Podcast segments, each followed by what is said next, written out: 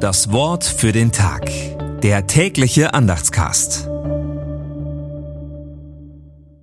Dienstag, zehnter Oktober zweitausenddreiundzwanzig. Darum sage uns, was meinst du? Ist's recht, dass man dem Kaiser Steuern zahlt oder nicht? Matthäus zweiundzwanzig, Vers siebzehn. Gedanken dazu von Marit Hole. Kopf oder Zahl? Gut oder böse? Schwarz oder weiß? Jesus soll sich entscheiden. Und dabei soll er sich zugleich auch verstricken. Darauf hoffen seine Gegner.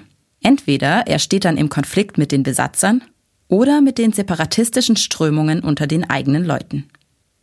Eigentlich kann er hier nur verlieren. Mit Worten soll er eingefangen werden. Jesus lässt sich Zeit. Ausgiebig betrachtet er die Münze, um dann mit einer Gegenfrage zu antworten.